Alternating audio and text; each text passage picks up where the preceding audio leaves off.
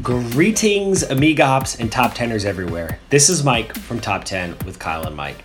I am joined this week, as I am every week, by our delightful, well coiffed, especially for this time of the morning, co host Kyle. He is looking good. He's waggling those eyebrows uh, very, very nicely.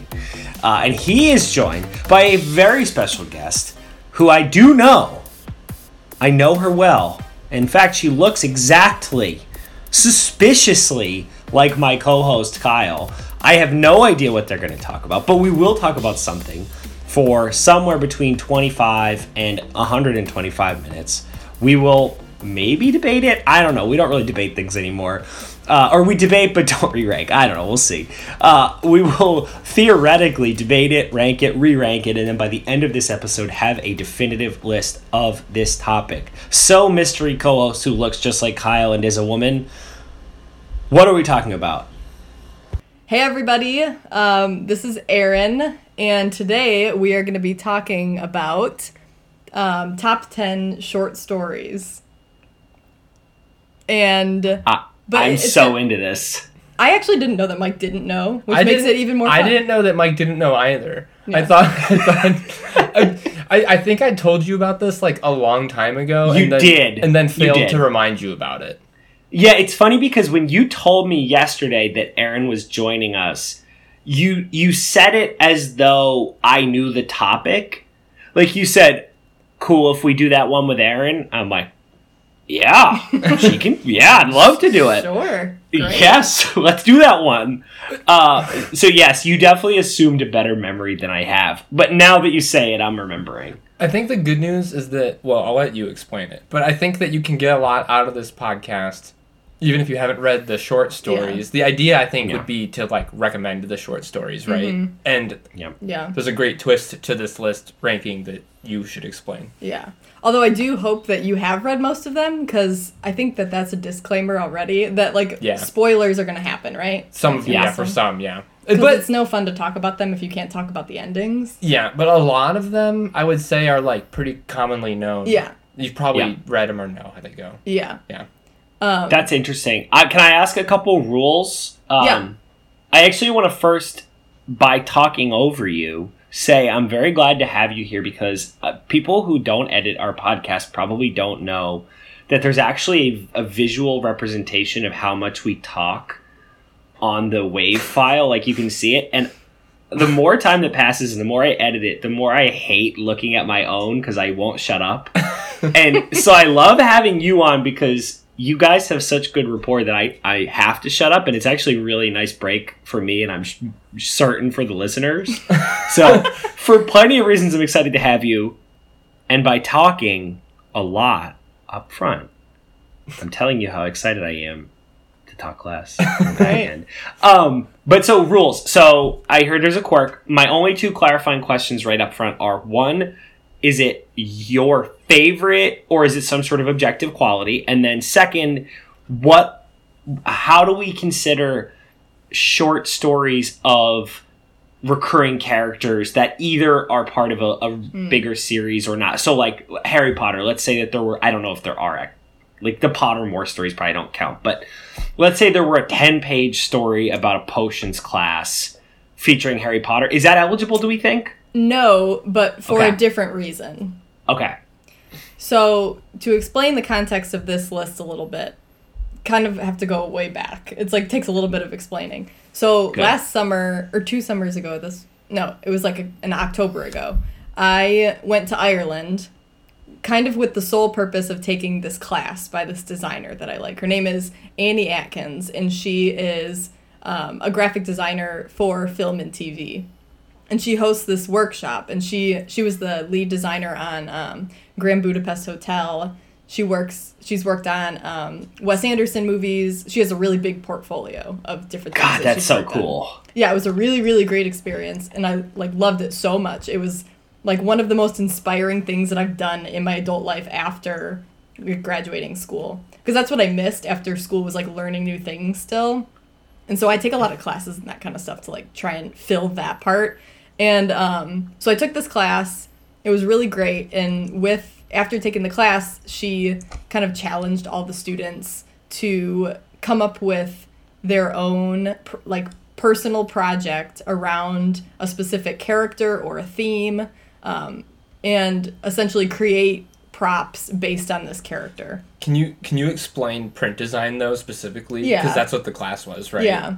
So she's a graphic desi- designer for film and TV, which entails a lot of different pieces, but essentially um, anything that you see on screen in a movie or a TV show that is um, designed like a newspaper or like a telegram or any posters in the background.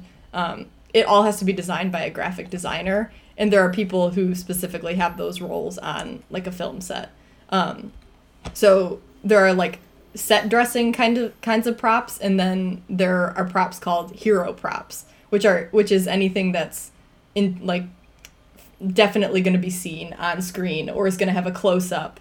Um, like for example, in um, Grand Budapest Hotel, when they are um, escaping the prison, there's this big map that they like one of the prisoners makes, and Annie Atkins made that map. So it's just like so cool. yeah, and it's anything. Yeah, it's just oh, Or like the her big claim to fame is the Mendl's box from that movie, like the little chocolate box. Um, she designed. Really? Yeah, so she like designed the packaging for that, and That's um, so An- Another like cool example you gave me was like like the book from the book of Eli. Like she didn't Yeah. Mm-hmm. do that one, but like that's a good example of like a, of, like a print prop or like like yeah. So basically, the the Book of Secrets in National Treasure. yes, Um, National Treasure Two, Book of Secrets. Yes. Yeah. Of course. Sorry, please Not to be clarify. Thank you. um, yeah, so anything really seen on screen. And her whole practice of it is just like in excruciating detail of like if there's a stamp on something, you design the stamp to put on it. You like hand make that. You make custom um, like rubber stamps for um, like letter addressing and stuff like that. So it goes really, really in depth and it's like very nuanced and very detailed, which is like what I obsess over. Um, designers would call people like me like pixel pushers because you're just like I'm more in tune with like the little details of things That's as awesome. opposed to like the bigger, greater good of design. So like for me, it's just like put all the things that I love together and like old paper and like doing things by hand, and it's more of like a craft really than like than a like a design project, I guess. So um, and what I like about it is you kind of make things on the computer sometimes or by hand, but it's like bringing the digital into like the real world, which is something that I miss with my like agency job. It's all very on the computer and everything, but this is more tactile, so it's like more fun. Um, so basically, I came from that class.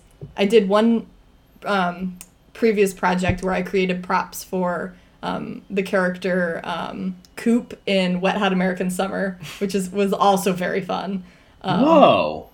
yeah, and then after that, I wanted to do another project. So w- what I did was I picked 30 short stories um, and designed 30 props, one for each story. Something that would have like appeared in like a film adaptation of that short story, essentially. Um, So this list is going to be my top 10 of that 30 list.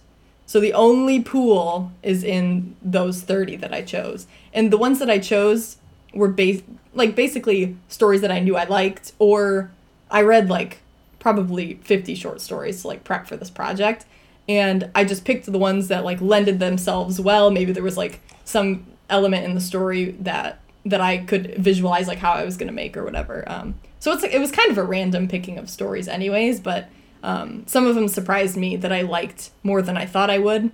But how I ranked the list was I did a 1 to 30 only considering like how much I liked the story.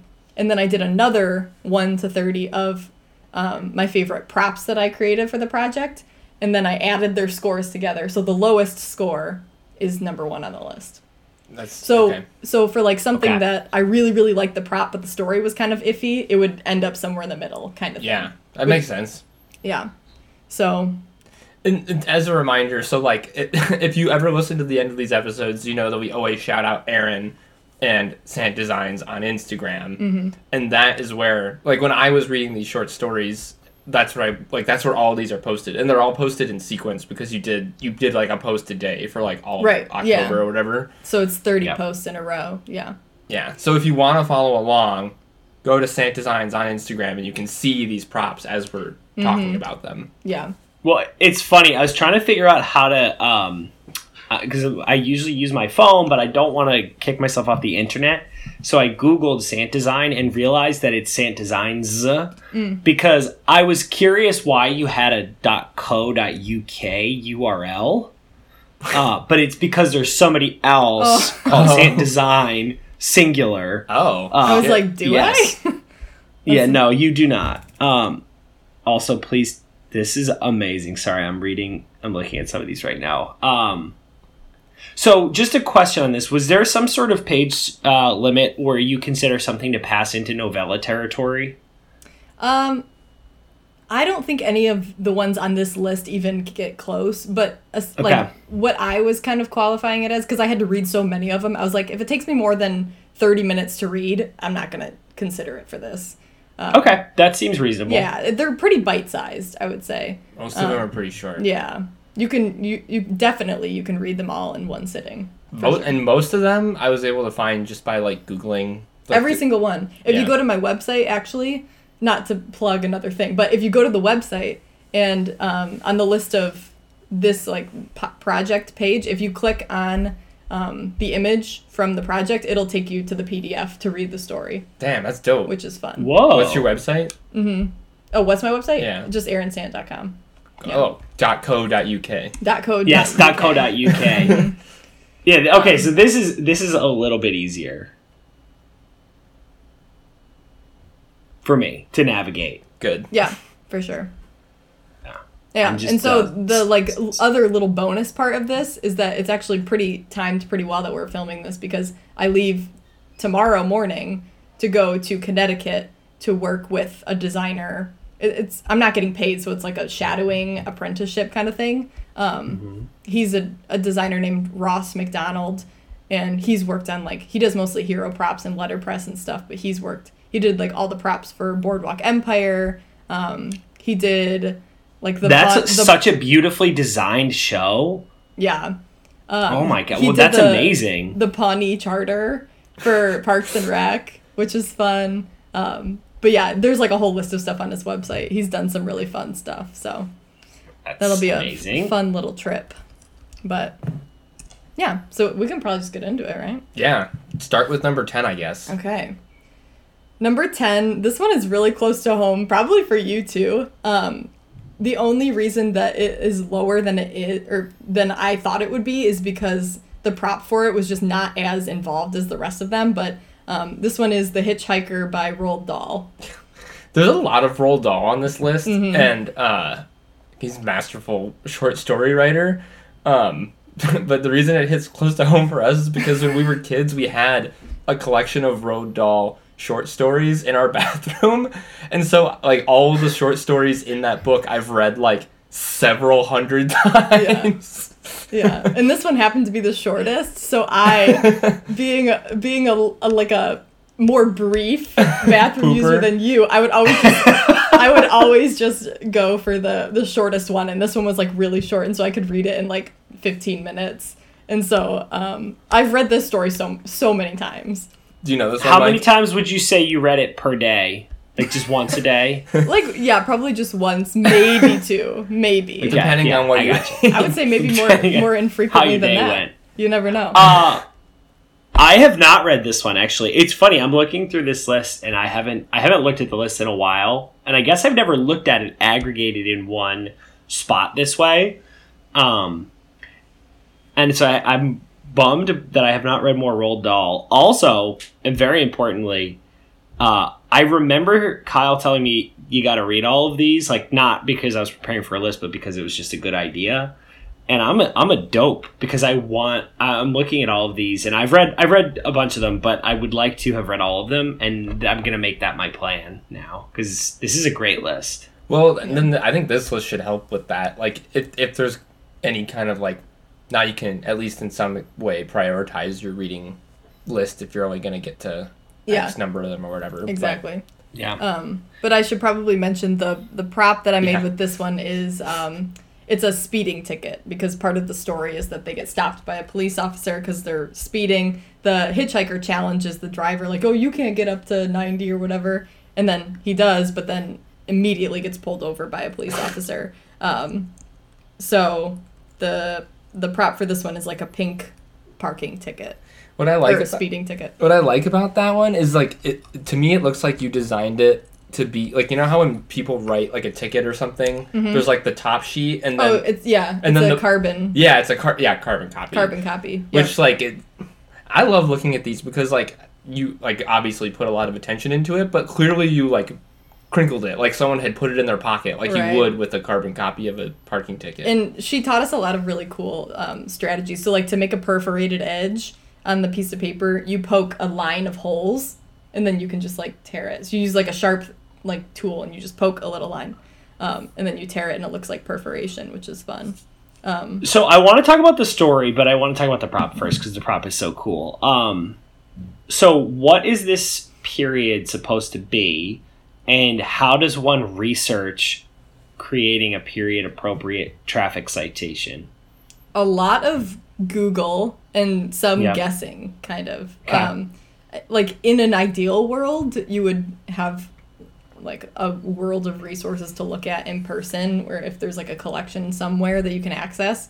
Um, but for the purposes of this project, I did it all from my house. So I was like, so I used all like um, Google or um, actually a place that I use, maybe even more than Google, was eBay because people will sell a lot of old um, ephemera and you can ask people questions about it, like pretend that you're an interested buyer. I did that a lot where I'm like, what are the measurements of this piece so that I could replicate it as close as possible? Um, Amazing. And then I ghost them and they like don't have anyone to buy their item. But um, I per I like I'm like obsessed and addicted to eBay. I just like buy so much shit on eBay that I don't need. I have like a whole collection of just like old paper that I'm like, what the fuck am I gonna do with this? But it's just like a I, I like to use it for reference and then um yeah, so mostly mostly online eBay, Craigslist, um, estate sales is where I go to get like all the inspiration. Um, I think this short story probably takes place in what like the 60s, 70s. I think that's when Roald Dahl mostly wrote right Yeah. so it kind of yeah and it's like a modern-ish kind of Tale. Yeah. yeah The Um, whole it, it starts with the hitchhiker is like a he was at a horse race or something. He's at a horse race and then he needs to get home from it, so he like is hitchhiking to get somewhere. and he's got a very specific set of skills A very specific set of skills. which uh this this one's like short enough that you should read it and uh, they're all I, I I'll say that for every single one Mm-hmm. Yeah. of them this is a great I love this short story and Yeah. again have well, read it's it not a spoiler really to say what he. Well, it kind of is, but are we, I don't know. We, if you haven't read this one, we won't worry about spoiling it. Yeah. Um, we've said all we need to say to explain what's going on here, so Yeah. highly recommend. I this think we should comes let's. I'm fine with what. I'm good with well. I'm fine with either spoiling or not. I don't. I'm good with either approach. I think we should spoil if we if you can if you need to to explain the prop Right. This one, Okay. I don't think you have to. Yeah, Okay, that seems reasonable. and it's more fun. It's more fun if you don't know. yeah now there's a little tease little teaser, Yeah. if you will. Okay. Mhm. Okay, so that's number 10. Let's go to number 9. Number 9, this one is the classic. Like, if you haven't read this one, we're going to spoil it anyways, because if you haven't read this, like, you didn't go to elementary school. Um, this is The Telltale Heart. I had a Edgar feeling that was gonna be the one you were gonna say. Yeah. Um, Uh, it's interesting when you said sh- when we you said the topic. I started just writing down short stories that I love, and Mm-hmm.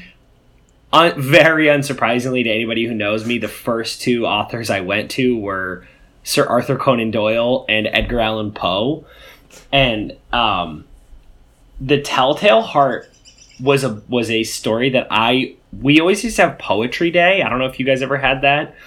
And I would either, and we had like bring in a poem we loved, and I didn't love poems, so I would always either bring in the Telltale Heart, which is not a poem. It No. just it, it isn't. It's a somewhat lyrical short story, but it is a short story, or a Bruce Springsteen song, um, which was explicitly not allowed to bring in songs. But those were the only ones I brought in. so on my little list of Edgar Allan Poe short stories I love. I had uh, Cask of Amontillado, The Gold Bug, and Telltale Heart were the three that are like most in my brain. I do love The Masque of Red Death. I don't know. It doesn't matter. Let's talk Telltale Heart. Yeah, so in classic elementary school fashion, um, I did kind of put together just like rough themes of each story. Um, this one is pretty explicitly like themes of madness, um, like sanity or lack thereof, and um, kind of this like love hate relationship that this that the protagonist has with this like old man. He's obsessed with him, but at the same time he like can't fucking stand him. So um, I, having reread this a, a couple of days ago, it like it's kind of funny. It reads like almost funny, like how loony this narrator is, like and how like aware he is of his own madness. Because he'll be like, "Yeah, you think you think I'm crazy?" it's like, Yeah. yeah. You got it, buddy. um, yeah. So the prop that I created with this one is the obituary of the old man. Um, and it's a, like a newspaper clipping. I forget exactly what the time period of this story was, but it was early. Um, yeah. so this is like a kind of old styley newspaper um, obituary. Um, the headline reads "Death claims Mr. A. Jenkins." Kind of just the most quintessential old man name I could think of. Probably Arthur Jenkins. Amazing. Probably, I think it was supposed to be Arthur. Yeah. Maybe Alistair. Yo, Mm-hmm. Aloysius maybe. Co- two, Oh. two questions.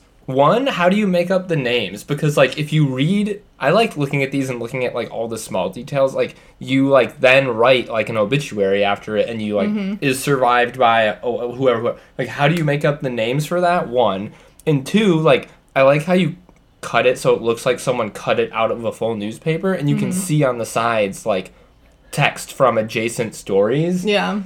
Did you then have to make like an That's a great entirely question. adjacent like newspaper section and so so that when you cut it out it looked like it was part of something bigger? Yes. So this was. It's kind of. Um, I did like I knew that I was going to be cutting it out, so I just did the pieces that I knew would overlap. So this is like a paragraph and a paragraph, Yeah. and then like some text up top and this vital statistics down here. Um, notices of intention to wed, like I guess that used to be printed in Yeah. newspapers. So uh, that's like the fun of it too for me is like putting in all these little like Easter egg details where if somebody does take take the time to read it, it's like actual information and it's fun to read. Um, the names usually if you there are a lot of online name generators where you can put in the time period and like all, Oh. fill out all of these um like questions where it's like is it a male is it like a human because you can also use it for fantasy characters but and then it'll spit out like hundreds of names that you can That makes from. a lot of sense because having looked through all of these and there's a lot of different time periods, I was always impressed that the names Mm. always sounded like appropriate for the time and place. right yeah So cool. Mm-hmm. so yeah that was that was a fun one That's a that's amazing. I'm just looking at this and I'm just so blown away by how beautiful it is. Like I- so let's talk about let's talk about um your medium here or your I guess your not your medium, more your tool. So for this one and for the first one, um wh- what did you use? Is there a program? I know you had said that you're this is sort of an interesting mix of tactile and software based. Are- are- The first one, I would have guessed that you that you use like a typewriter, but I'm, I have no idea how to do any of these things. So, can you explain your process a little bit? Um, so for this project, almost everything was created just in Adobe Illustrator using type, um, just like regular uh, typefaces, just because of the like the amount of things that I was making. I like didn't necessarily have time to use like the time period correct stuff. Although you will see some exceptions where I like have other pieces involved, but um, so these were both just created in Illustrator. Um, I printed them here at my house on my printer, um, and then just like used other tips, like little tricks to make it look realistic. I guess because I didn't have the actual like printing methods that it would have been printed on. So I just did my best to kind of replicate for this case, but um, I, in an ideal world, you would actually be using like the Yeah. the time specific printing methods, but for this, it's just not realistic. What I think is interesting is like knowing that you like really were able to look like you used a variety of Yeah. paper types because like for I don't know if we're gonna talk about this specifically, but Probably not because the story, the short story is so horrific. There, you did one that was a receipt, Oh, and, and it looked like that like waxy kind of Mm-hmm. like roll paper that you use, but you're saying it wasn't. no. But it really looks like a Wow. receipt. Yeah. hmm It's all just like kind of playing tricks on like Yeah. making things look. I mean, like But this one that's was the whole actually- craft, right? Like, yeah, that's, that's, the like art. the yeah. whole point is essentially like forgery. Yeah. Um, and it's funny because Oh. people who actually work in the industry talk about how they get um, emailed by vendors and they're like, "What exactly are you using?" Like, because they'll order like a stamp for the U.S. embassy or something, like a custom stamp, and they'll be like, "What are Oh you gosh. using this for?" Um, so yeah, it's it's a it's an interesting trade, but um, And Yeah, with so, that, like- Erin became Frank Abagnale Jr. yeah. how well that's so funny because like now looking back at that movie, how much fun would that have been for a graphic designer? Oh to, my like, god. 'cause that's definitely what. Remember the bathtub scene where he has all the Mhm. checks? Oh, I sure whatever? do. Yeah, and that's the other thing is when you're making props for a movie, you have to make um, like twenty. If it's Yeah. gonna be seen on screen, you have to make like as many as you need to get all the takes in. Because for Yeah. everyone, especially if it's like an action prop where it's like That somebody's might- ripping it on screen or something. right. Um, and there's a really good example of this in um, um, Annie Atkins, who I took the class with, has she wrote a book about um, graphic design for TV, and it's just like a full spread page of like every iteration of like one prop that she did, and it's like crazy how like meticulous and tedious it can be. Um, but yeah, you should borrow that book and read it. It's, I it's will. so cool. Um, cool. Can we talk a little more about the story just for a minute? Um, Mhm. I Kyle, you you raised a really good point that I think is really interesting in Poe's work, which is maybe it was both of you. I think you were both talking about it, but um, the narrator not just being a little crazy, but the narrator knowing that they're crazy yes. and being unsettled by it because that was a very real concern in Poe's real life. And this was an anxiety that clearly kind of seeped through to his work. Um, I read a book called The Poe Shadow by an author named Matthew Pearl, who I really like, and he's written a couple books that are kind of literary themed. There's, let's see, I got them right here. Uh, the Poe Shadow, The Last Dickens, The Last Bookaneer, and uh, I think I think I I don't know who I loaned this to. Maybe you, Kyle. I don't know who else I would have. Maybe I don't know. Doesn't matter. The Dante Club.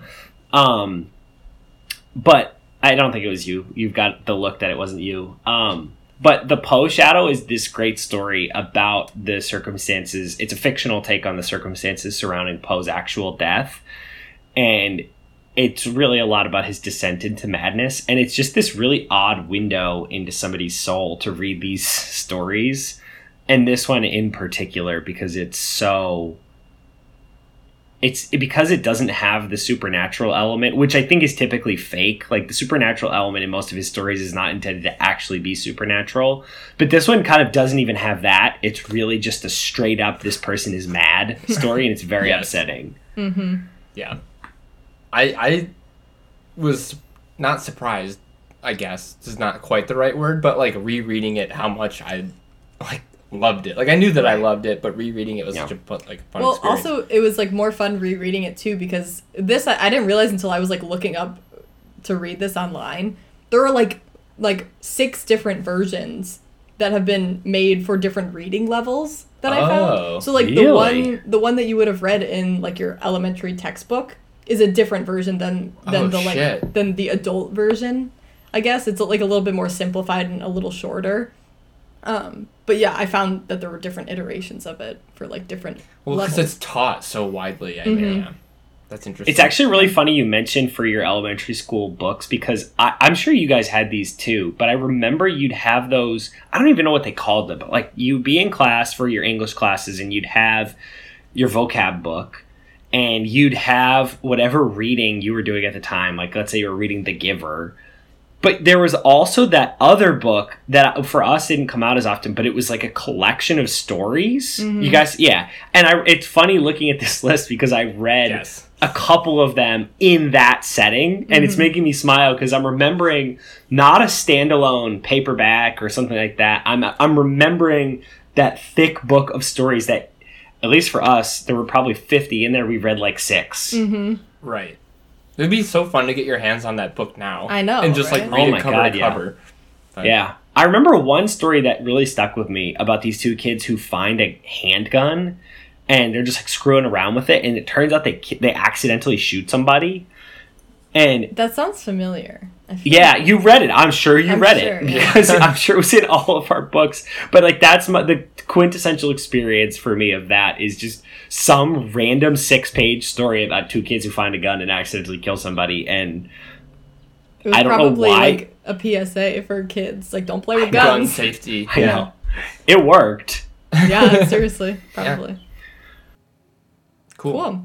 Um, can move on to number eight. Number eight, this one was kind of a sleeper. I like I didn't expect to like it as much as I did. Um, it's called The Open Window, um, written by Saki, I think. Um, this one is it's pretty short and it kind of is just um, I, I remembered when I read it for a second time that I like kind of recognized the story. I was like, where is this going? Where is this going? And then the the kicker kind of happens at the end and it just it, it like takes you by surprise and it's not what you expected. And I think that that's that's like the quality in short stories that I like the most is when at the end there's like the twist. In it because it's such a good like form for that kind of um, structure. I don't know. I was gonna say like, of of the thirty on this list, I would say like twenty plus of them have like some kind of twist ending, and I like I don't know like what it is about the short story form that lends itself to that so well, but it, like it really does. Like it's like it's co- obviously not coincidence that so many of these seem to have like kind of a a, tr- a twist at the end, but this one made me laugh out loud. I thought it was so funny. Yeah. So this one is about um it's this um probably middle-aged man who suffers from really severe anxiety um and he is pretty much like bedridden until his sister is like you got to get out, you got to get yourself out there, whatever. So she arranges um for um, people in her hometown to kind of to him for him to do this like tour of like staying with people that she knows from her past. And so she's like okay on your way. And he like goes to these towns and um, this i'm pretty sure is like the first house that he stops at. And he has the worst experience ever which i imagine just like makes him turn around and go back to bed and never Yeah. leave again. Like that's the whole like theme of this one too is just like escape and like who can you trust? Because he's like trying to escape this world of anxiety but he ends up getting right back where he started which is sad. Um but if you want to explain like what happens kind of? Uh, or, or no. Have you read this one mike? I haven't read this one, This- though I'm reading your uh, your description on your Instagram post, which is just amazing. So for the listeners, the letter uh, is describing. Excuse me. I think I'm guessing this is um, the sister writing a letter to the first person he stays with and saying like, "Hey, this is you know." And Erin's description is five out of ten wing woman. I appreciate the thought, but could go without the condescending tone. Which is just amazing. That's a hilarious caption. Uh, no, I have not read this one, but this sounds wonderful. It's it's like it's it's like literally a page, yeah like a page and a half. Like you, sh- it's the story. Yeah, Yeah. it's Oh. it's so quick that I won't spoil it because Yeah. like you could probably pause this podcast and, and read the entire thing Yeah. and, and not miss a beat. So you should. Um, that might be the ideal viewing experience just pause yeah, every listen, time listen to this podcast over like ten days and, and read a short story a day while you listen. Yeah. It'd be fun. that'd be great Um, Every time you poop. Yeah, There So there somewhere, This is a- this somewhere poopcast. between like three days and twenty five, Yeah, depending, depending on how on- you're doing. depending Yeah. on how long it takes you to take ten poops. So- Depending on how regular So you for are. me, I would finish in five days. correct Well, that's like. Do you guys remember on New Girl when they have a rule that you can date the same woman as somebody else, but only under certain circumstances, and one of them is 300 showers, and and it's been like two years or something since uh, Nick dated this girl and Schmidt dates her, and Schmidt's like. 300 showers. He's like, if you think I've taken 300 showers in the last two years, you're out of your mind. i mean can relate yeah, I've been there. wow Yeah. So I won't spoil it, but just know that it's like a very, very quick burn, and it's really funny. yeah I, it's a I, good one. it's, I will say you might not have the same takeaway that I did, but I thought it was like the funniest shit I'd ever read. yeah And I can see it being adapted really well into like a short film. Yes. Uh, And it probably it's already funny. has. I just was googling. It has Michael Okay. Sheen, who is Okay. um who you guys would know. He was in Frost Nixon. He was uh, in The Queen. He's married to weirdly to Rachel McAdams, even though Oh. he's older and not as cute as her. But uh, it says he was in it. Oh yeah. I want to go back to something you said, Kyle. That that was a good point. Like that these all have a twist, or many of them have a twist. I was thinking about it as you said it. I think my working theory that I came up with two minutes ago while you were explaining this is because there's not as much buildup of a character and there's not as much need for a wind down. So, like, if you did a movie where there's, or, or a story where there's 200 pages of backstory on so and so, your natural inclination is to need every possible loose end to be tied up. Mm-hmm. But I think because of this, you can actually have a character who's either a symbol for something and only has like one or two characteristics, or is a mystery or something like that. I, as a reader, am not as upset if you don't tie up the loose ends, if that makes sense. So I feel like there's not as much need to go up, up, up, up, up, up, crest, down, down, down, down, down. Instead, you can just go boom, boom. Yeah, that makes sense. You're less attached to the people in the story, and you also know less Yeah. about them. So Yeah. things Right. are yeah. So things. Yeah, you're not like, wait, what about his wife? Well, like, where's the dog? Mm-hmm. Like, you don't have to. You don't have to tell me where the dog is. I feel like in this Yeah. situation, You really don't have to tell us anything. Like the, Yeah. the details. And I appreciate sometimes if you don't. right. And maybe that is why the endings are so surprising, is because you don't, you just like don't know. You- so- A lot of the times you're just kind of inserted into the middle of something that's happening, and you get like a brief portion of it, and then it's like, okay, bye. See you. yeah. Um, we talked about this with Game of Thrones. At some point in a story that becomes really complex, you start boxing yourself in. Where by the end of Game of Thrones, it was who's on, the question of like what will happen in season one. By season eight becomes who will sit on the Iron Throne, and there's simply a limited list of options for that. Hmm. And I feel like with this, they never they, there's not time to narrow down your list of what could happen to something finite. And like Harry Potter, like seven books in, it's will Harry win or lose?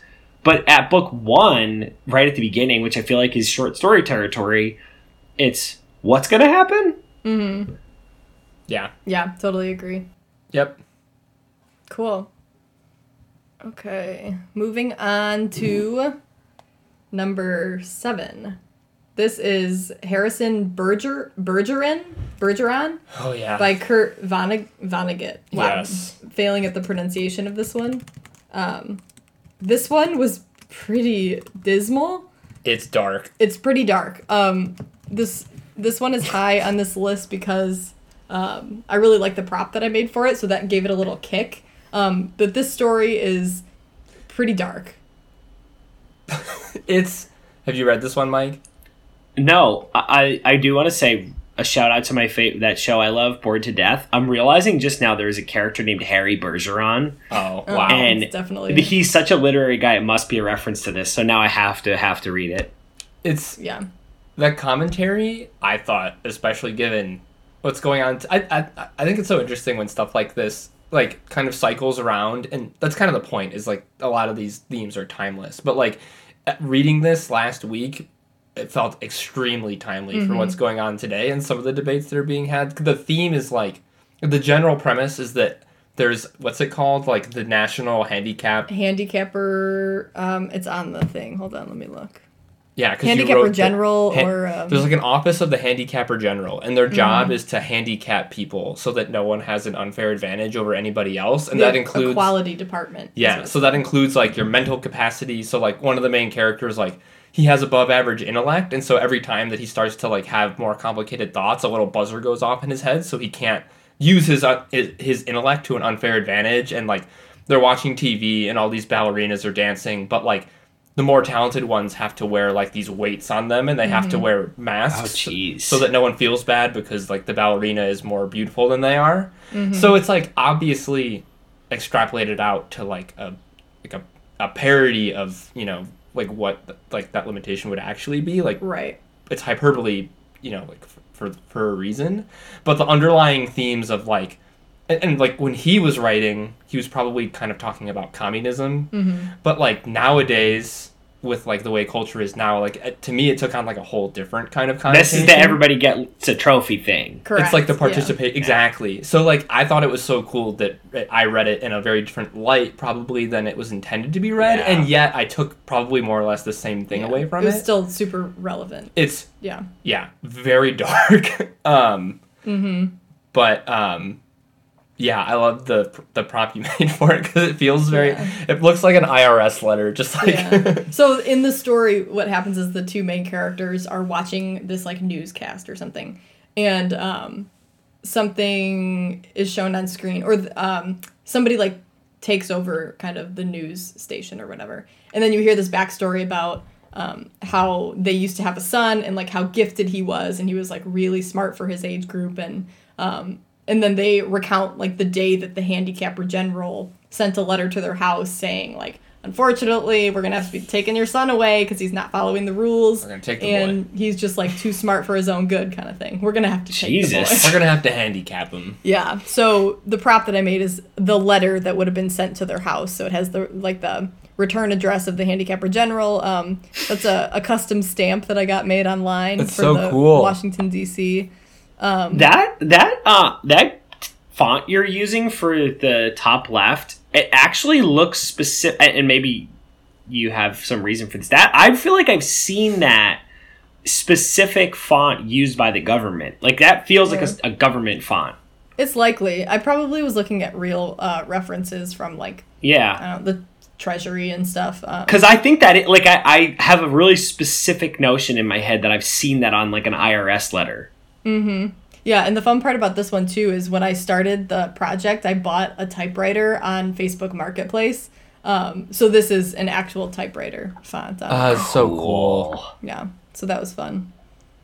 I love like that's so cool though that like the it makes sense that like the the return address is like printed as it would be on an actual like standard issue envelope, but the typewriting part is the actual like address E, which would Yeah. have to change on each Right. envelope. That's yeah, so the secretary would have been using it, and also Yeah. this government envelopes don't have postage. Right. Yeah. So um, there's like a paid postage like Yes. symbol on there. I really like that. Also, so here's a question. I'm noticing that the stamp, um, the the the um, why can't I think of The, the like, the postmark? The yeah. postmark. Uh, the postmark is slightly angled to the right, which mm-hmm. in my mind, as a person who would be, even if I possessed the actual physical coordination to make something like this or the design like ability, I would I would be too cheesy in my design to ever make these look real. So take that as a given. Seriously. I would I would angle to the right to imitate how somebody would actually stamp something. So here's my question. Did you angle that on purpose or did you stamp quickly or, or I guess there's the third option, which is that's not a, that's not an actual. But you said you got it custom made. So like, how did you do that? Did you think to yourself, I shall angle this to make it look more real, or did you just stamp it and it came out the way a person would stamp it? Uh, I think it was a combination of both. I probably overthought it to that degree. Yeah. So like I would I would kind of know that I definitely didn't want it to be straight, you know, because that would Yeah. be too perfect.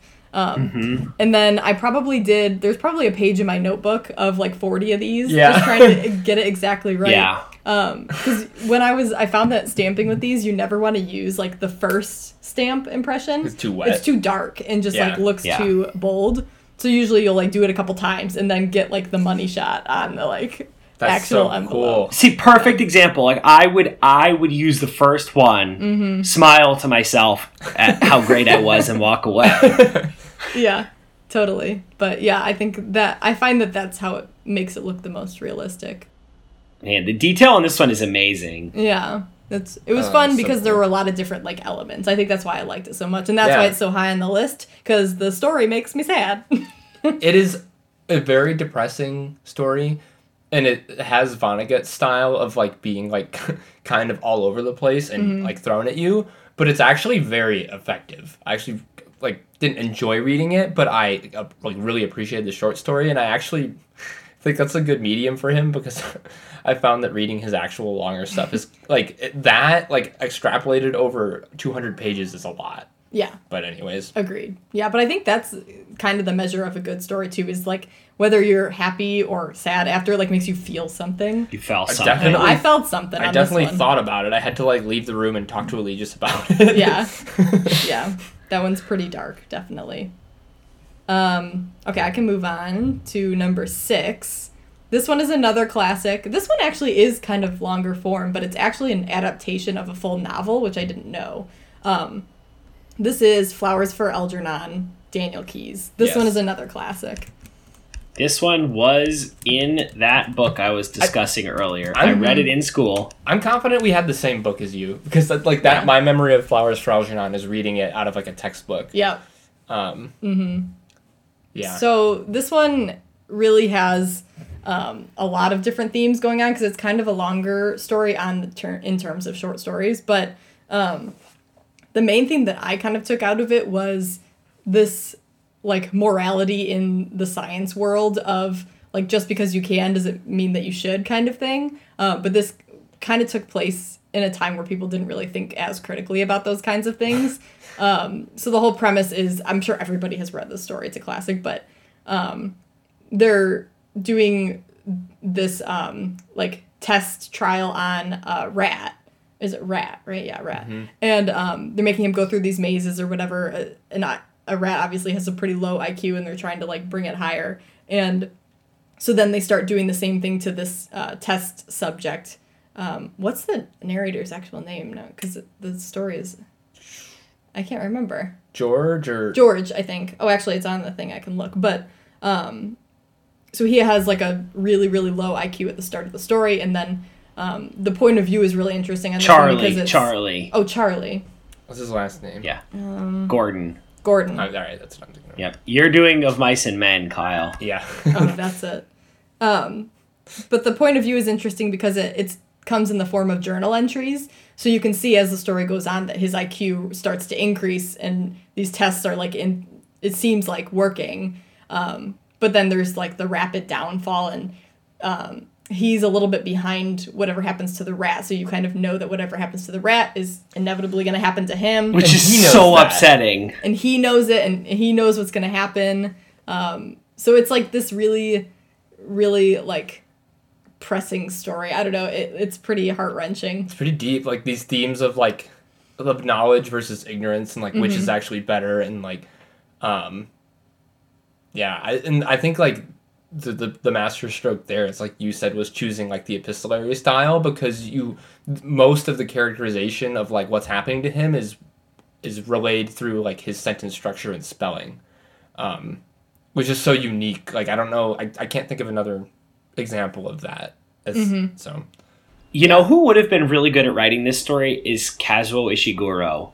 This Oh, actually yeah. reminds me a lot of Never Let Me Go. yeah Um, where it's just that weird sense of foreboding, and obviously it's this one's pretty clear about what's going on. But you're right, the epistolary style and the relationship between test subjects is just. It's just it's, it makes it so- this story just makes me feel so sad. Mm-hmm. I'm sure that there's other takeaways, like you were saying, Erin. There's sort of the responsibility in science, and this is like you know ethics. All right, cat.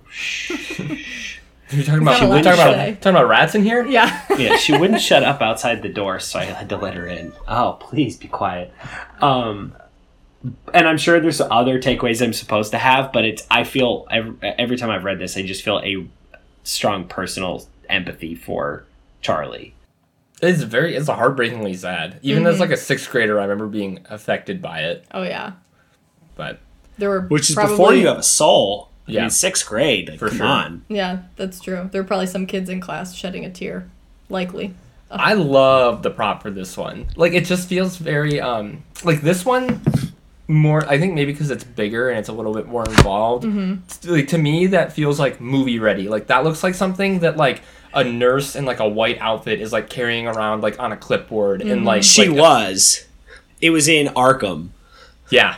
Or like One Flew Over the Cuckoo's Nest, like say, that kind of thing. It just feels like it came straight off of that movie set, and oh, it just looks so cool. Like the like if you look at the where did you get the template for the like these tables because it looks like an actual like Yeah, Like I dossier. Much, I pretty much copied it verbatim from. Um, I found a copy of an old IQ test on um, eBay. So Somebody cool. had like a Oh vintage my set of uh, stuff. So yeah, it's like pretty accurate. Um, it, it was funny because I didn't really know how to fill it out. Is the thing. I, Right. like, I kind of was just like guessing. I was like, I don't really know how this works, but I did my best, and it was it was fun to But create it, it looks like in every like spy movie ever when they like pull out the file on like the spy or whoever and they like flip it open and like for some reason it's always like a paper clip and an actual printed Yes. out version like of their headshot and you've got like the Mm-hmm. Yeah. the clip there with who's that? Yeah, that's what I don't was gonna ask. I actually don't remember where I got that. I, I probably f- stole it from some person's class photo on eBay or something. But and the other fun part about this one is that that's a, a period specific paper clip. And I was wondering That's about so that. cool. she Annie in her class and she has a section in her book about it about how that's one of the one of the like quickest things to be able to determine if the designer thought about like the time period because they change so much through the years that like it's easy to spot if you get it wrong um, but i bought like a, a set of them from ebay so now do you have like a hundred like old style fashion paper clips Yeah. flying around? Mhm. That's but so they're cool. fun i've been using them for other things too but just like those little details are what i Well, that's like, uh, that's so cool. Like if you like just were using that for something else and you brought it somewhere and someone noticed you were using that paperclip, it's kind of a tell of like this person is into. right Some- Mouse something rat cool. theory. Yeah, yep totally I love this one. Yeah. So that was a fun one. This was one of the more involved ones for sure. I was gonna say this one felt like feels like a lot of work. Mm-hmm. It was fun. Looks like there's other papers behind too, like just to make it look more filled out. Yep. That's a. There's nothing on those. it's just filler. That was the other thing with this because I knew that I was only gonna photograph it in one way, like top down. So I Yeah. was able to like cheat things a little more than you probably could in the real world, which For was sure. a little bit of a No, that you're you're designing within the parameters of the job, the- right? Yeah, yeah, that's true. So yeah, that was a fun one, for sure. That's so cool. Um, Yeah, that's amazing. And this is definitely of the short stories we've discussed so far. This one's, at, at least of the ones I know, probably the one that would be most broadly popular for our readers or for our listeners. Like I think anyone would like this one. Yes. definitely. Um, moving on, number five here we have another uh, Dahl story. We have Lamb to the Slaughter. this one was um, really fun. Again, kind of unexpected. Um, it has themes of kind of don't judge a book by it, its cover because the story is that there's this housewife. Um, her husband comes home. She's clearly been kind of like cleaning and like doing things all day, um, staying at home. And then her husband comes home and I think admits that he wants to like divorce her or leave. Um, she ends up kind of conspiring and like doing something something uh a little a little dark to him. And then and i don't know we don't have to spoil this one either because it's um the the prop doesn't require a spoiler but um she essentially you can tell from the the title too that there's a lamb involved a lamb shank and um and th- there's a, a pretty fun twist at the end. So um yeah And this is a sticker from the butcher shop. Is that what I'm looking at? It's like so a in the roll of middle of the story, she like goes to the deli and picks up the or some like something from the deli or whatever. Um, I want yeah, I wanted to ask you about this prop because uh, like those look like actual stickers, Stickers. are they? No. Um, so for this one, what I did is I printed them all on paper, cut them out, and there's like an edge rounding tool. It's just like a it, it makes the edges round. And then I took like a piece of wax paper and just like poked holes in it to make the edges, and then just glued them all on there separately. It really looks like I could just grab it and just peel one of those off, like Right. the, you know how stickers come off of like the Yeah. that paper. It looks so cool, Mm-hmm. yeah, so this one was and I love like the um. I'm sure that you designers have like a, a there's a name for it, but like that like 1950s kind of style, like Uh-huh. sweeping font and like the little paper hat, like it just looks very period specific. Yep. Yeah, Even so just the was- look on that guy's face. Yeah, right. Yeah. Like him. but yeah, this one was fun too because the like the lettering is really cool. I probably took that from a piece of reference and then like edited it. Um, but yeah, it was really fun. The one thing I wish that I would have done here is like filled out one of the labels, but I kind of liked it as if it was just kind of ripped off of the at the deli. So I kind of like it better fi- not filled out. yeah, I, I, I would have been cool to see, but I, I think I like it better this way. Especially because yeah, I mean like you you wouldn't fill one out on the roll. Right, You'd that's take it true. off and you'd That's slap true. it on whatever meat and then you'd yeah, right like. Mm-hmm. This So, is cool. yeah. This is a short one. I um.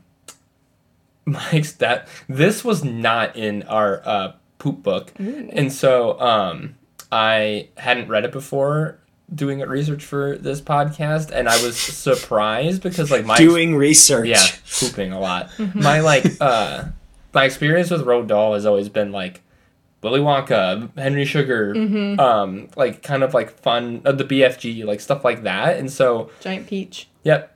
Was Wait, that is that Roald Dahl? Dahl? I don't know if that one is. Oh, It it is? is. I Oh, think it it is. is. Oh, okay. yeah. I'm so, sure. And so yeah, and so like this book is like a, definitely like a tad on the dark side, and uh, I was very surprised by it, but I Mm-hmm. liked it a lot. And then it turns out he's got a couple more ones that are pretty dark. Yeah, too. he's got a lot. That's a fun dark phenomenon, tinge isn't it? When you Yeah. ha- when you you know a writer or director or whatever for fun stuff, and then they go dark, and it's really surprising and kind of neat. Yeah, all of his stuff is like a, at least has like a little tinge of like kind of weird or like a little. I mean, Willy or- Wonka was not a super healthy guy. Right. no. Yeah, there's a lot going on in his head. Unsure. This but- is a, this is another short one, very quick, worth It's reading. a quick read, worth it. Um, I can move along here. Number four. This one is one of my favorites. Um, obviously. Um, it's Fourth most. Yeah, so this is the short story that actually inspired an episode of The Twilight Zone. Um, It's called Time Enough at Last by Lynn Venable. um, so this is the story. If you've seen Twilight Zone, it's like one of the first episodes, and it's the pretty classic episode where there's this guy and he like loves to read like so much, but his wife is so like naggy she won't let him read anywhere. Um, and Wouldn't it be every time, yeah, every time he picks up a newspaper, she like rips it out of his hands like very dramatically and doesn't let him read. She's like, "You're wasting your time, whatever." Very humorously, the short story starts off with like, it was his singular goal in life to someday read a book from start to finish. Without being, yeah. and so he works at the bank, and so his only time where he can like get away is between like his lunch break or whatever at the the bank. And so he would go sometimes hide in the vault and like sit there and just like read and read and read. And one of these times when he was down there, there was um, a nuclear attack and everything is destroyed. Everything. But since he was in this vault, he survived. And so he comes out from one of his um, reading sessions and realizes that everything is gone. And he's like, he's like, what the fuck? Like, what am I gonna do? Everybody's gone. I have nothing to do. Um, it's also worth noting that this man has the thickest glasses I've ever seen in my entire life. So he is like virtually blind without them. Can't see like two feet in front of his face. Um, so he's he's walking around just kind of sad and gloomy about what the hell am I going to do with all my time? I can't find food, whatever. And then he stumbles across a library. And it's just like this light bulb goes off in his head, and he's like, "I finally have time to like." He's like leaping through all these books, like all these things that he could do, and he makes all these stacks, and he's like, "I'm gonna read this first, and then this one," like planning out his next like three years. And then, spoiler alert, he is like, "Have you? Should I say it?" yeah, we're, Say, we're- I we're think there. it sounds like it's important to this Yeah. one. yeah and it's it's it's kind of you see it coming but so he's it's like you know that it's coming the whole time and you're like just be careful and he like was walking up steps somewhere and he trips and his glasses fall off and he breaks his glasses and so now he can no longer see so the in the line in the twilight zone is he it's Oh, like kind of no.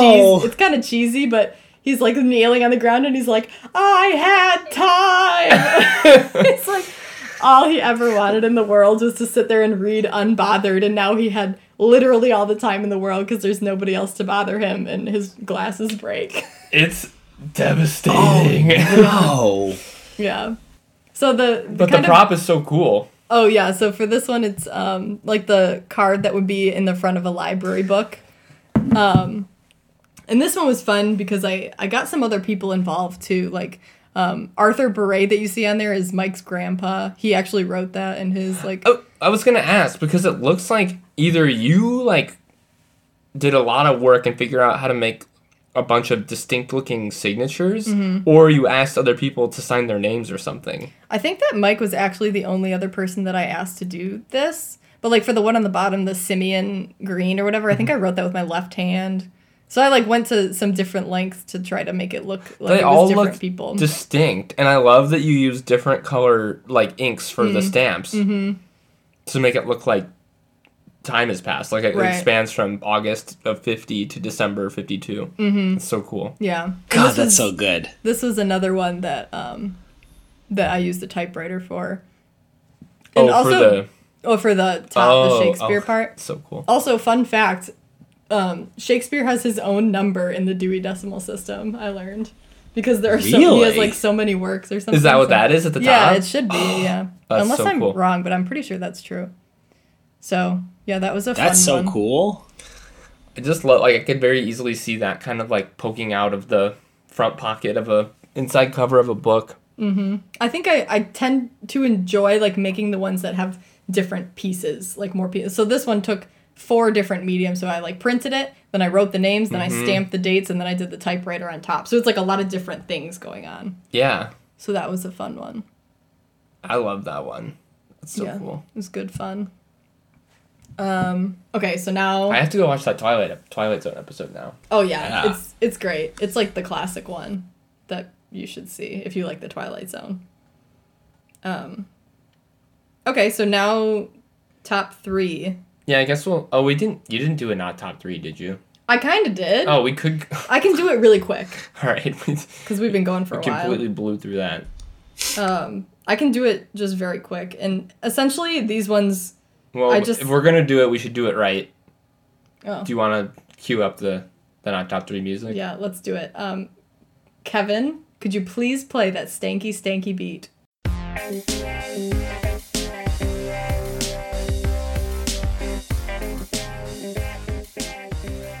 Great. Perfect. Hold on. Wafting.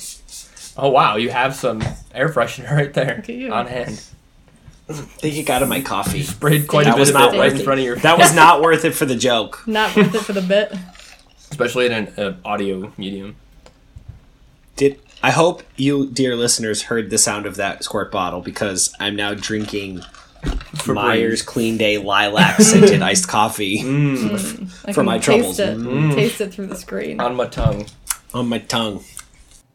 Um, okay, so my not top three general consensus was uh, I liked the props that I made for them, but it was just kind of like ones that kind of fell off the back end. Um, and it was just all three of these stories just made me feel like. just like kind of like I hate like I just felt kind of gross after reading it like either it made me feel sad or just like I kind of wish I hadn't read that kind of thing. Um, the the first one is the two Thanksgiving Day gentlemen. Uh, This one is about um, it's this old, really rich man, and like once a year on Thanksgiving, he likes to treat like a homeless person to a meal or something. And I forget the details of it honestly because I only read it once. I really didn't like it, and it, the, the so it's the same homeless guy, and they all they meet at the same bench every year, and Mm-hmm. he gives him a meal. And on the way to the bench this year, he gets offered another meal, so he gorges himself on this Mm-hmm. meal, and then he's like, "Fuck, I can't eat another bite." But like this guy looks forward to it. I'll I'll I'll deal with it, and I'll eat the second meal. So he does a bang bang, and he has a second meal with this other guy, Mm-hmm. Yeah.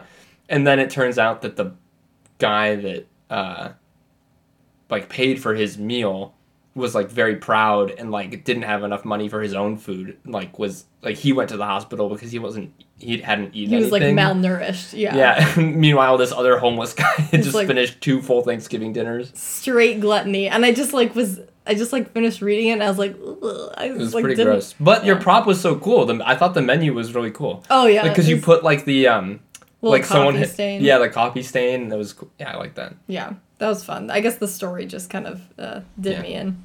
Uh, wait, real quick. I like your cigarettes without the TTE. It's just the T. I like that.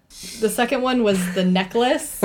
so this Brutal. one was about this girl, and she's like going to this ball, and her husband, I think, like gives her like kind of an allowance. This happens a long time ago. He gives her kind of like allowance to get a get a dress. That doesn't something. happen anymore. Yeah.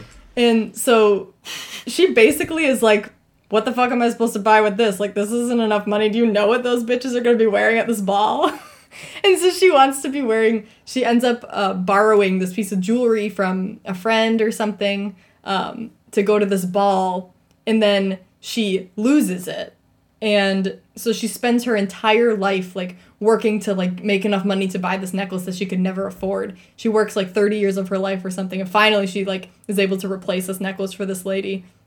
And the whole time and she returns it to this lady and the lady's like that was like cubic zirconium kind of thing. She's like that, that shit was was fake. That was worth nothing. And so the theme is kind of just like not placing value in like objects essentially.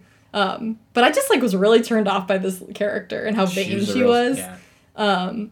But yeah, I was not into her as a character.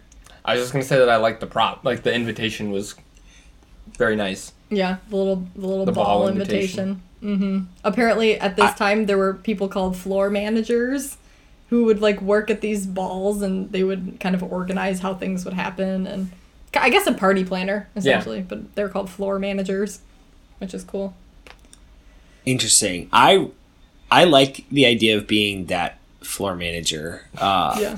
I might have to look in to see if there's anything like that uh, available these days because I would have be able to have really cursory interactions with people and then not actually talk to them, which sounds very nice. Um, I read this one in college in a class where we also read Bel-Ami by Guy de Maupassant, which was the only other thing I've read by him. And in both cases, I hated every single character, but I liked the story Yes. um, which I it's I think he knew I hated them. I think, um, and I think he wanted me to hate them, so I think it worked. But I remember liking this one. I just hated the characters, sort of like you. Yeah, that's kind of That's a kind of the similar idea. experience. Yeah. Yeah. Yeah, I I, there was one that other one, Bel-Ami. There's a duel between two characters for no reason. And it's the whole time you're like, they're gonna kill each other for no reason. They're fucking idiots. You're like, this is interesting, but these guys are really dumb. And I feel like I had the same take on this one. Mm-hmm. Yeah, can relate. Um, the third one, this one I have a pretty particular memory of. Um, that's a fun one. It's called Miss Brill.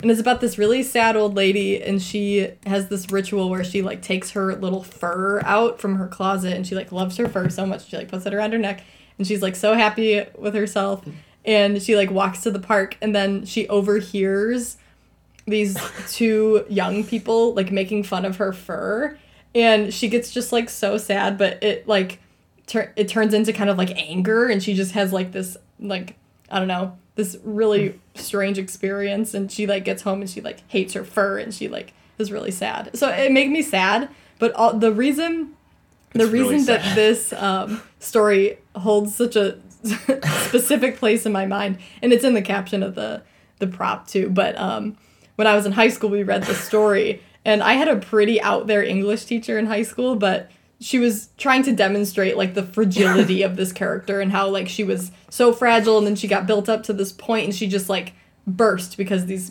people were making fun of her and it hurt her feelings so badly. And so when we got to that part in the story my english teacher had bought a china cup and she she chucked the cup across the room and it's like smashed it against like the cinder block walls and all of us were just like uh, like so petrified because nobody was expecting it obviously but she had like a tendency to do shit like that and in retrospect that was probably dangerous yeah, sure. like, Her ass Sharp. would get fired so fast if she did that now for Right? endangering children. Yeah. So I just like to think about her like going to like the thrift store and like buying like eight china cups that she could do this because we I mean, she had like eight classes of the same thing every day, so she probably did. Did that, you like- guys tell the next class before? Do you I think? want to. I want to say we didn't. I hope you didn't spoil it. Yeah, but she was she was a little off her rocker. She was definitely out there. Apparently. But but you remembered that shit. Yeah, I know. Yeah, Yeah. It's So true. poor poor little Miss Brill and the teacup is my takeaway from that. That's a tough hit, though. I feel like I've seen a similar move on a movie or a TV show where there's a woman who's like so excited to get dressed up and Mm-hmm. does, and like people don't receive her the way she wants. And it's there's something so utterly shattering about that. It's so sad. And I feel like, especially, I don't know when this story was set, but I feel like, especially when you're going back in the olden days when that was all that women were supposed to have was to be like seen as Mm-hmm. worthy and to be in your mank and like so excited and some kids like are shitting on you. That's just aw so Oh, sad. so sad. It just makes me sad even just thinking about it. The more I think Yeah. about it, the more appropriate that imagery actually Mm-hmm. is because like the, the the language in the story is all about like it was a perfect day. Like the sky almost looked like it was painted, and like Mm-hmm. All these people were actors in a play, like following their lines, like so perfect it was. And then like to have that imagery and like that sensation shattered by having these Mm-hmm. two people that don't belong there, like making fun of your shit, is like a. Right. It was so close to being a I, perfect day. I'm really into that lesson. Yeah. Yeah, she knew what she was doing for sure because I remember it and it was a- it was an accurate um, uh, analysis Yeah. of that for sure. Cool. All right. I guess we'll, we'll skip honorables because uh, you can, or I guess you could do your honorables too, Um, or we can just do them at the end. Doesn't matter. I can I'll do it like speed round All right. because I feel like we've been on for a long time. Um, okay, so honorable mentions. I have um, A and P. This is a story about um, these like these girls. I think it takes place in Florida or something. But it's these girls who have been at the beach all day. They go into this grocery store to buy um, these little herring snacks for one of their one of their parents, and basically this like older guy who works there is like berating them for being like, "Why are you in the store? You need to be wearing more clothes." And then this guy who has like a high whatever um, sense of self is like, "You shouldn't like." Well, actually, he doesn't really stick up for them as much as he wanted to. But like Yeah. after they leave, he's like, "You can't treat people like that. I quit." And then he like leaves. And he's like, ah, shit. and then he's like, "Shit, I shouldn't have just quit." Because he's like has this idea that they're gonna like fall in love with him because he like stands up for them, and then they leave and he quits. And I then like nothing that one because it was all told from the perspective of a cashier, and I could like see this happening at VG's. Mm-hmm. Who wrote this one? It was like a an author I know. Um, It's John Updike. yeah, Updike. Yeah.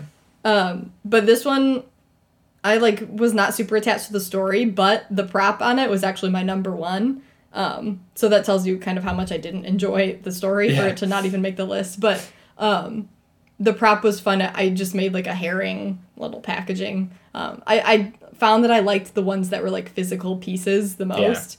Um, so those kind of show up up on this list. Um, the second one is an honorable mention, mostly just because um, I got Cameron involved in the prop. yes, this Um, is so cool. This one was A Good Man is Hard to Find, which is kind of another classic um, school story. We read it in school at least. Um, I won't really get into the details of it, but the main character um, is a criminal and his name is the Misfit. And um, I used Cameron as the Misfit in the mugshot, the, in the wanted poster that I made. Um, so that was fun to kind of direct him on like how to take the photos and like try to make it look realistic. It So. looks so cool. I love that prop. Yeah, I should I should print out more of those and have it like framed and like put it in. That'd be so But- funny to have that like ha- hanging somewhere, like Yeah, to have Cameron. I like that Cameron commented on the picture. He just went, "Am I in trouble?" yeah. So that was fun because Cameron got involved, and that's Yeah. always fun. The last one is an honorable mention just because we kind of briefly talked about it already, but just because of like the actual response that this short story got when it was first read. It was read at um, like a live reading. Oh. It's um Chuck. I don't even know how to say his last name. Pala. Pala. Russian or something. Yeah. I say Um, Palahniuk, but I don't yeah. know if that's right. Yeah, he wrote the short story called Guts, and it is absolutely horrific. At the live reading of this story, uh, multiple people passed out because it's so graphic. And, and, and also, I just like this is the story that I would put a disclaimer on to be like, you Don't might, you probably don't even need to read this one. It's like so upsetting and just like, well, it's just kind of like why. I uh I had I had that reaction, but I also laughed really hard. I Oh, thought it was well. That's the thing is, if I was gonna tell you to read it, it's just because it's like funny. It's funny, a but funny story. but beware. Like I got squeamish reading it, and I'm not the type. So I haven't read this one. What's the, what's the Vaseline for? it's it's I don't even know if I want to get into it. It's such a like so gross. it's such a specific Yeah. like, thing All that that's happens in- fine. Yeah, it- it's, It's exact. I'll say this. It's exactly what you think it's for. Okay. yeah. Use your imagination, gotcha. I, I mean, I don't have to go far. I think I'm Um, Or don't. picking up what you're putting or down. don't. Honestly, yeah, that's a that's not for the faint of heart for sure. no, it's graphic. Um, so that's didn't make the list just because of that essentially. But the receipt was fun to make, like yeah, you the cool receipt. Um, so I can move Oh. into number three. Yeah, I think I'm, I'm on Wikipedia. yeah, it's Yeah. bad. It's bad. it's bad. Oh, God. yeah. I'm feeling like I'm. Ugh. Yeah. Okay. Yeah, it's yucky. Um, so number three, I have the first Bradbury story on here. Um, this is the Veldt. I'm glad that we're going to talk about this. Yeah. So this one has um, themes of technology and escapism, um, especially in this one um, add-on that these people purchased for their futuristic house. It's called the Happy Life Home. Um, and in the house, the add-on was the um, the what's it called? The nursery. I forget if it has like a specific name, but Happy Life Nursery. Um, and it's essentially this like sensory chamber to where whatever you're feeling kind of is projected on these walls. Um, so it's an interesting story about the different ways that people in the house use that chamber, kind of, um, and how towards the end it kind of ends up being like a really negative force in the house. I love I love Bradbury because his stories are like so like weird and strange and fantastic in a way that I think other writers I haven't experienced other people write, but he also his stories are also like dark without ever making me feel like I'm like sinking too far into it. Like they're it's kind of it's it's like Black Mirror but not quite as depressing yeah, it's like surface level. which I need and I like. Like I, I just think that the way he's able to kind of like get like make you feel and think about things without making you feel like shit is like a really interesting balance that he does very uniquely. Mm-hmm. And this is a really good example of it. It's like reading. Have you read this one, Mike? I have. It's funny. I was I was wondering which I knew some Bradbury would have to be up near the top. Yeah. Um, and it, I don't. You could have picked any of them. Mm-hmm. They're all amazing. He's masterful. Yeah, and the the reason that I picked this one is because the, um, the thing I made for this one was like a what would have been an ad for this like Happy Life home that they, um, purchased, and it was really fun to just like recreate that kind of. Isn't that it? Yeah, Cam has a printout of it over here on his bulletin board, but um, just like the amount of detail that I was able to get in, and the kind of like the Easter eggs in it, um, like built and sold by Bradbury and Sons, like different things, and the writing part of this one was actually really fun. And there's a cool little illustration. I love it, and I like the little details of like. There's like a little map that shows like where you go to buy the house and the street names or the kids' names, and like you just put like a lot of like tiny details in it, and it just looks like I don't know, like the the style of it is like very 1950s. Like it's very, it looks very in place. Yeah, I love it's that cool. one. This is the only one that I that I liked enough to. I put like a. There's an option to buy a copy of it on my Etsy shop because it's just one. like it's it's a cool little like poster to have, and just So a, like retro style. Moving on to number two. This story is another um, favorite of mine. I read it a really long time ago for the first time. This is A Rose for Emily by William Faulkner. Yeah. I can't think of this one without thinking of the um, S Town podcast. Did you guys listen to that one? Yeah. Yeah. Yeah. 'Cause Isn't that the song? Like the intro is the song "A Rose for Emily." Yeah, that's why. Yeah. Oh yeah. Um, but this one is a pretty. I think a lot of people have probably read this one. It has um, overarching themes of uh, control, um, death, kind of in the form of this like woman's relationship to her father and um, to this like man that she has a relationship with. Um, in terms of like her feeling very controlled during her life, and so she kind of turns that around and tries to take control of like other people in her life um, in a pretty pretty scary way. It's like very dark. You know what it actually reminds me of a lot is a dynamic of the one of the primary characters in season one of True Detective. I was thinking similar. As you started saying that, I was like, he's gonna say True Detective. I would I would bet that the writers of True Detective took some inspiration from what Yeah. happens in this Yes. story. Yeah, this one's again pretty um pretty adult themed, I would say, but but we read it in in grade school for sure. Or maybe it was high school. It might have been high, High school. school sounds right. Yeah. But for this one, the reason that it's so high on the list, apart from just being like a really great Yeah. story, um, is the prop that I made for this one was like an old bottle of arsenic Yeah. um, which is a pretty prominent prop in the story. And um, one of the the actual fun parts that I left out of this because it would have been included on the bag that it was included in, but when she's like prompted with what she's going to use this medicine for because you're supposed Yeah. to like, disclose that she just says for rats so on the bag it should, would just say for rats The- and then um, the guy in the story, he's like, "All right." yeah he's like Cool. That checks out. Yeah, that checks out, and you'll be on your way. Like nobody really, and she's like this mysterious being in this town because like she hasn't paid. I don't pay taxes. Yeah, she doesn't pay taxes. She's been there for so long, and she doesn't really leave the house. I imagine that it would be like a pretty, pretty intense like hoarding situation. Just like a, and then she finally passes away, and all of her like deep dark secrets come out. So yep. That's yep. very very deep dark. Um, but yeah, that's a, a just a classic a yeah. fun one. Well, I wouldn't say a fun one, but you know, It's fun to read. it's fun to read. Yeah, and that was a really cool prop. It's like you're saying Yeah, because like you- beautiful. so for that one you printed out like the label, but the bottle is still like a physical bottle, right? Yeah, I bought the bottle on eBay, um, and it's still corked, and it has something weird in it. It's Oh, like something arsenic probably. Maybe. Um, I don't remember what the actual because the actual label's still on it on the back, so let's Oh. see what it says. But um, yeah, I just made a new label and like pasted it on there. Um, so that was fun. So cool. Is that bottle accessible to children? Definitely not. Definitely not. It's on a high, high shelf. Should not be. Okay. um, Yeah, so that brings us to numero uno. Oh boy. This is a good one. Um, it should surprise nobody that the number one on this list is another Dahl uh, story. And am I saying that correctly? Roald Dahl. Roald Dahl, correct? That's correct. Yeah, okay. It's another Dahl story. This one holds a special place in my heart. This is The Landlady. Yeah. And I don't know if it says anything about me that the number one and two stories on here are like a primarily female protagonist that has like Yeah. very dark tendencies. Um, Huh. I don't know what that says about me, but um, it's partially just because I had fun with these ones.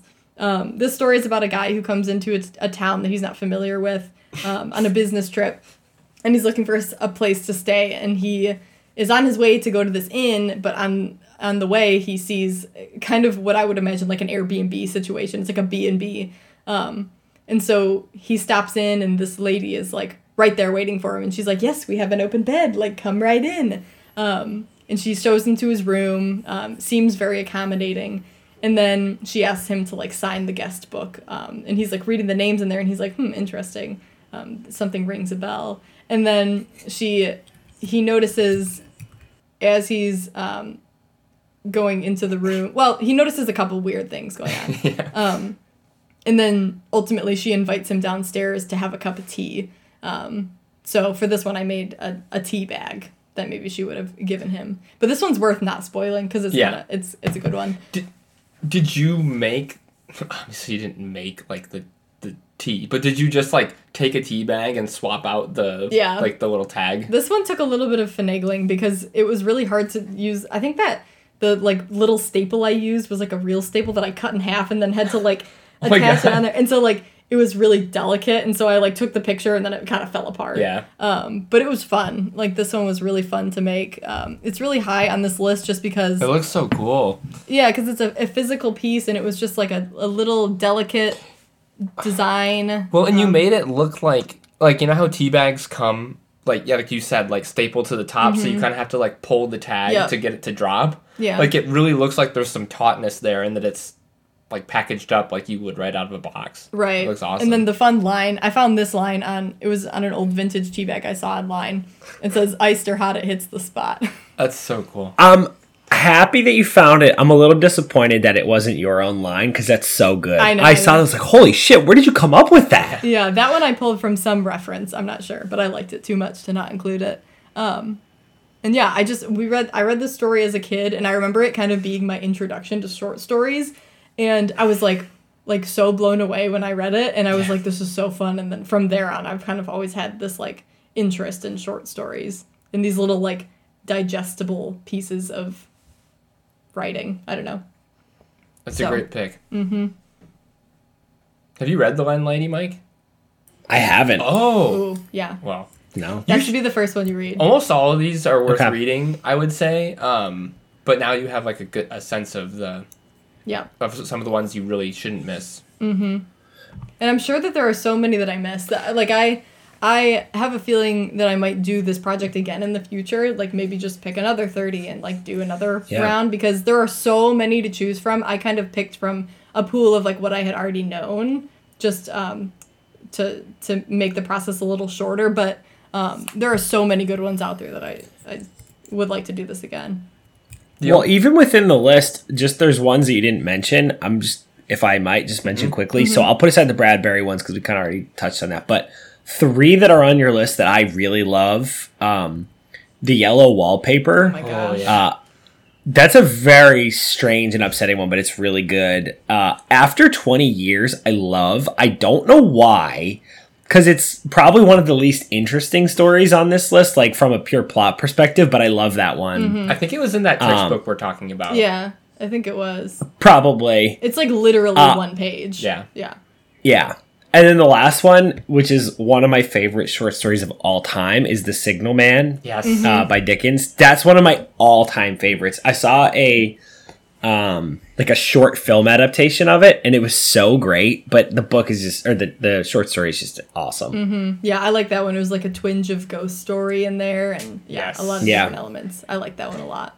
They're they're all awesome. I read them all for this. The only one I'll mention because I love the story so much and because I thought it was one of my favorite props that you did is the um actually it's called the a roar or either a sound of thunder or a roar of thunder. Oh, a sound of thunder. Yeah. and it has it like has to do with time travel and like alternate realities Mm-hmm. which is so cool given when it was written but your prop was so cool because it's a business card but it's altered slightly for the two different timelines. Yeah. yeah i just thought that was very very cool Yeah, that was Um, fun.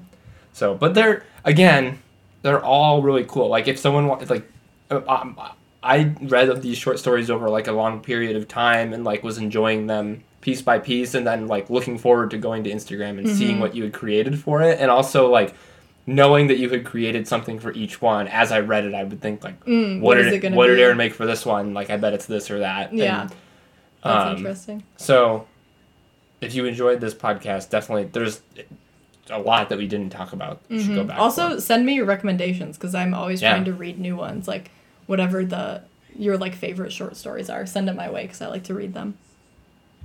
Please. Any uh, any other comments? I don't think so.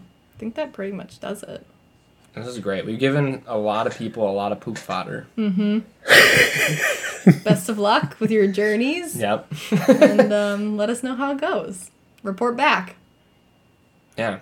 Uh, we'll, just, we'll just recap real quick and then we'll get out of here. Oh yeah. Oh yeah. You have the recap up there. Yeah. Uh, do you want to read it? Sure.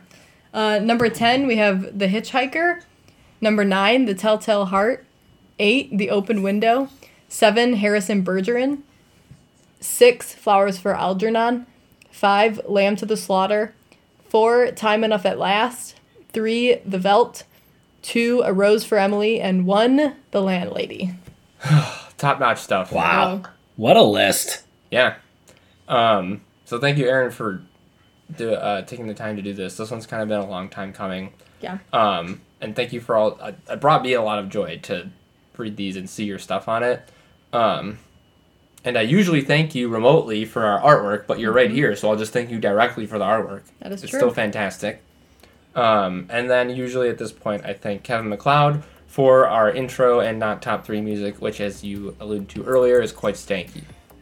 Stankalicious indeed Well, thanks for having me, guys. It's always fun. Um, I like bantering. Making these I like lists, bantering, and I like bantering so much. I'm going to banter really quickly about uh, how much we appreciate the social media work from our social media guru, my wife Caroline, uh, whose stuff you can find on Caroline Giuliano Photography. Think. I can't remember. It's on Instagram. Just look it up. You'll find it. Uh, she does great work for our social medias, and we will definitely be regramming, which I think is a thing. Uh, Erin's artwork here uh, with her explicit permission, similar to the explicit permission she received from that man in the photo um, she included on the Flowers for Algernon dossier. Uh, so if you want to check that out, check it out. If you want to send us an email, you can send us an email top 10 km at uh, gmail.com. The 10 spelled out T E N, same as on our Instagram. Finally, I'm sure you're listening to us on some sort of listening app, but if you're looking for another one, you can check us out on the Apple Podcast app, Stitcher, Spotify, Podbean, a bunch of others I don't remember. Pretty much wherever podcasts can be found. So, Kyle, so, Erin, thank you for a delightful episode. Thank you. Thank you. It's been real. Good fun. Peace. Peace.